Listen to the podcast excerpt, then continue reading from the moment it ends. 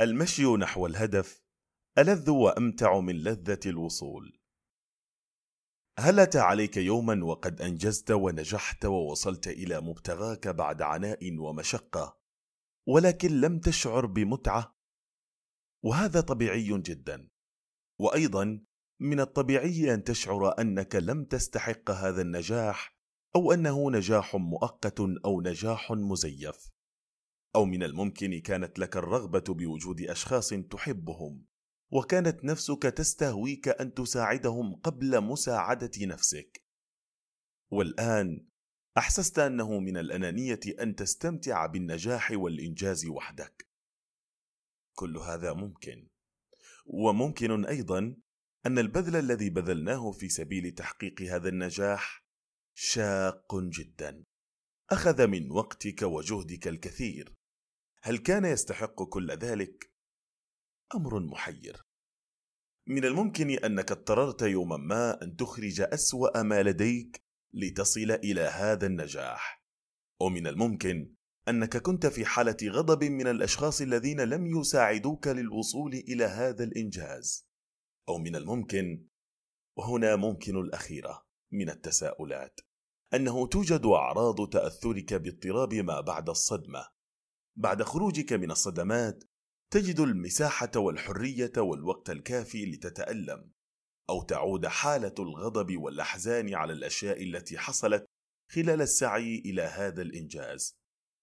يجب أن نعلم أن المحطة شيء والرحلة شيء آخر. المحطة أو الوصول متعتها مؤقتة جدا، قصيرة جدا. الرحلة هي الأهم.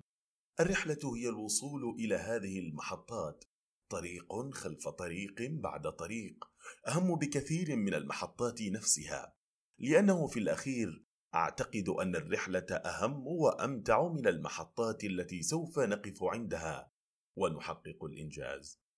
وعند وصولي للمرحلة الأخيرة أجد أنني استنزفت كل الطاقات الموجودة، وانطلقت مرة أخرى في هذه الرحلة التي لا أعلم ما تخبئه لي من عقبات ومن مراحل وتحديات وذكريات ومشاعر وأشخاص ربما وأماكن. كانت تملأ تلك الرحلة الكثير من التجارب التي جعلتني أتعلم أن السعي في سبيل التعلم، في سبيل الإنجاز، في سبيل تلبية متطلبات الحياة مهم.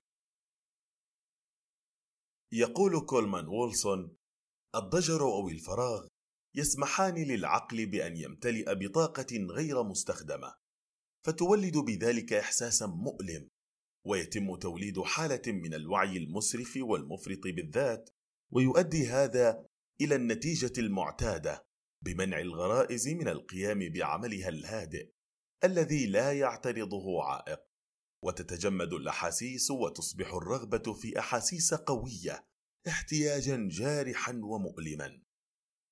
لا تجعل هذه هي محطتك الأخيرة. قف واستقم وانثر غبار هذه الرحلة عنك، وابدأ في محطة جديدة وإنجاز جديد. لا تجعل لذة ومتعة الحياة ومتعة ركوب هذه الرحلة تفوتك. ابدأ من جديد بطموح أكبر، وسقف أمنياتك لا تجعله يدنو منك، اجعله أعلى. لا يكلف الله نفسا إلا وسعها. في هذه المرحلة إما أن تكمل ما بدأته، وإما أن تعلن استسلامك. وكل ما حولك في طاقة متجددة، في تغيير مستمر ونمو وازدهار. حتى شخصيتك لا تكن نفس الشخصية التي كانت عليها قبل سنة أو أسبوع أو حتى يومين. الدراسة ليست شرطا أساسيا لتحقيق الإبداع والتميز، ولكنها شرطا في تحقيق رغباتك، وشرطا في سبيل تحقيق الاستقرار النفسي والاجتماعي والمادي أيضا في أغلب الأحيان. وهذا الزمن هو زمن الذروة والتحصيل الفكري والثقافي. لا تجعله يمضي وأنت تتخبط. لا تجعله يمضي ويسير من حولك وأنت في انقطاع كامل عما يحدث حولك. في البداية يجب أن تتعامل مع مرحلة فقدان الشغف من وجهة نظر إيجابية. الجميع يمر بهذه المرحلة. هي مرحلة تجديد الطاقة الداخلية الخاصة بك، للاستمرار في فعل ما تحبه في حياتك. تعامل مع هذه المرحلة على أنها تجديد للطاقة الخاصة بك، فأنت بشكل مؤقت في إجازة، أو هكذا تعامل مع الأمر. المشكلة تحدث في توابع فقدان الشغف، في الفراغ الناتج عن تركك لما كنت تحب فعله. في بعض الأحيان قد يصيبك الإحباط والضيق بسبب فقدانك لشغفك، مع أنها مرحلة يمر بها الجميع من وقت لآخر.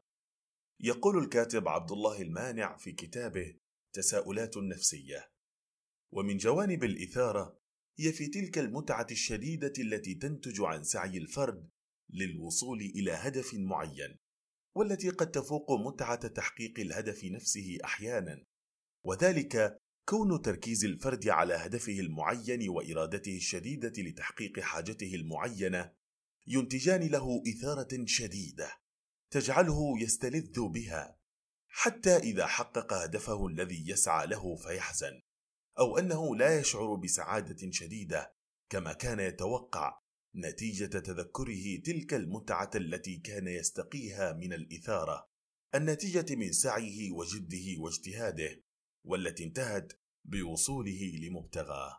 فما بعد الرضا أو القبول راحة ثم زوال للإثارة، أي ملل ثم انزعاج ثم اندفاع آخر للبحث عن إثارة أخرى، ثم تعاد الكرة مرارا وتكرارا حتى يموت الإنسان.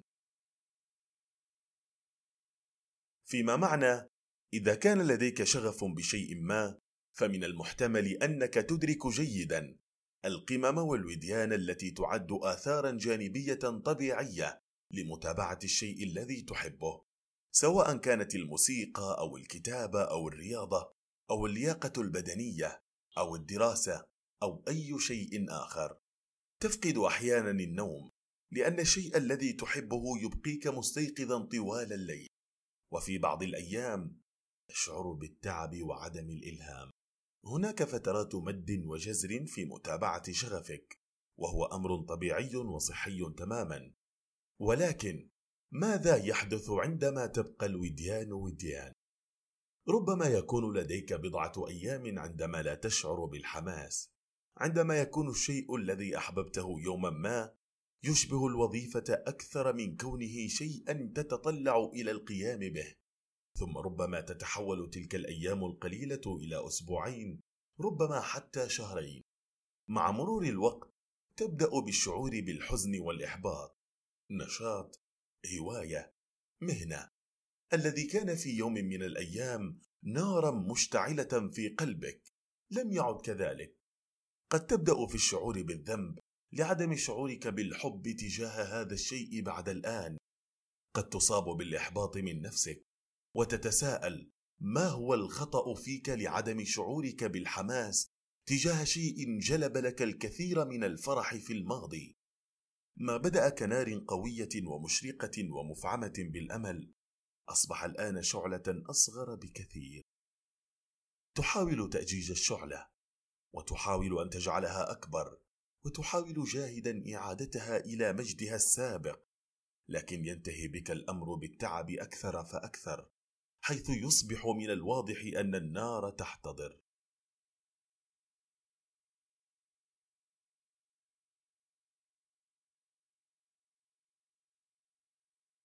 تصبح المشاعر جزءا من هويتك، تصبح محفورة في كيانك وهويتك وشعورك بالذات. لذلك بمجرد أن يتلاشى هذا الشغف قد تبدأ لحظة من الذعر.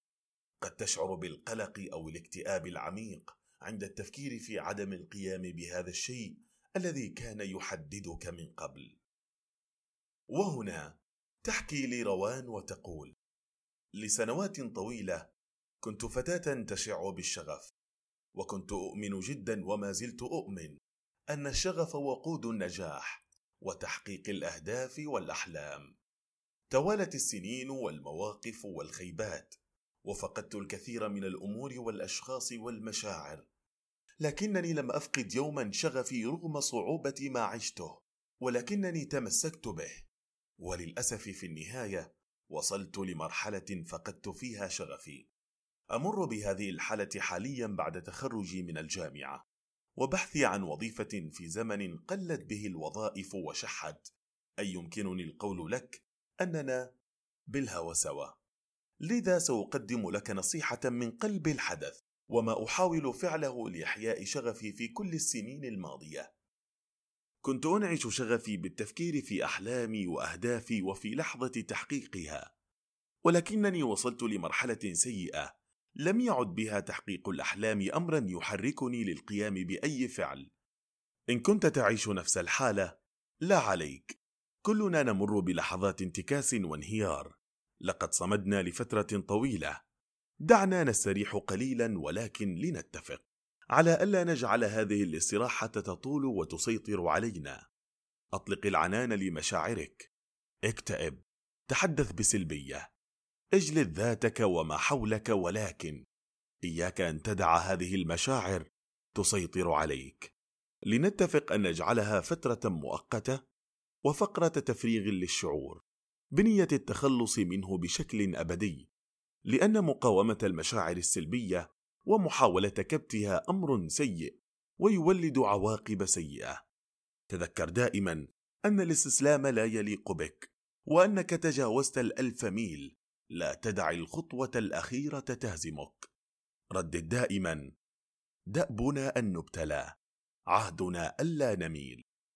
تخيل واستشعر لحظة العودة إلى تحقيق مرحلة جديدة وحلم جديد، وتذكر أن الله لن يخذل عبدا لجأ إليه، وحاشاه أن يرد دعاء عبد طلب منه.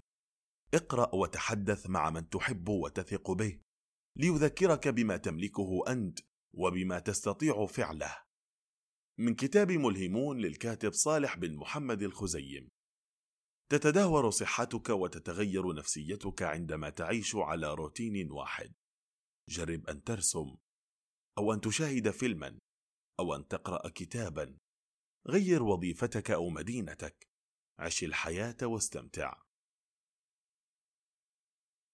من كتاب فكر وازد الثراء للكاتب نابليون هيل.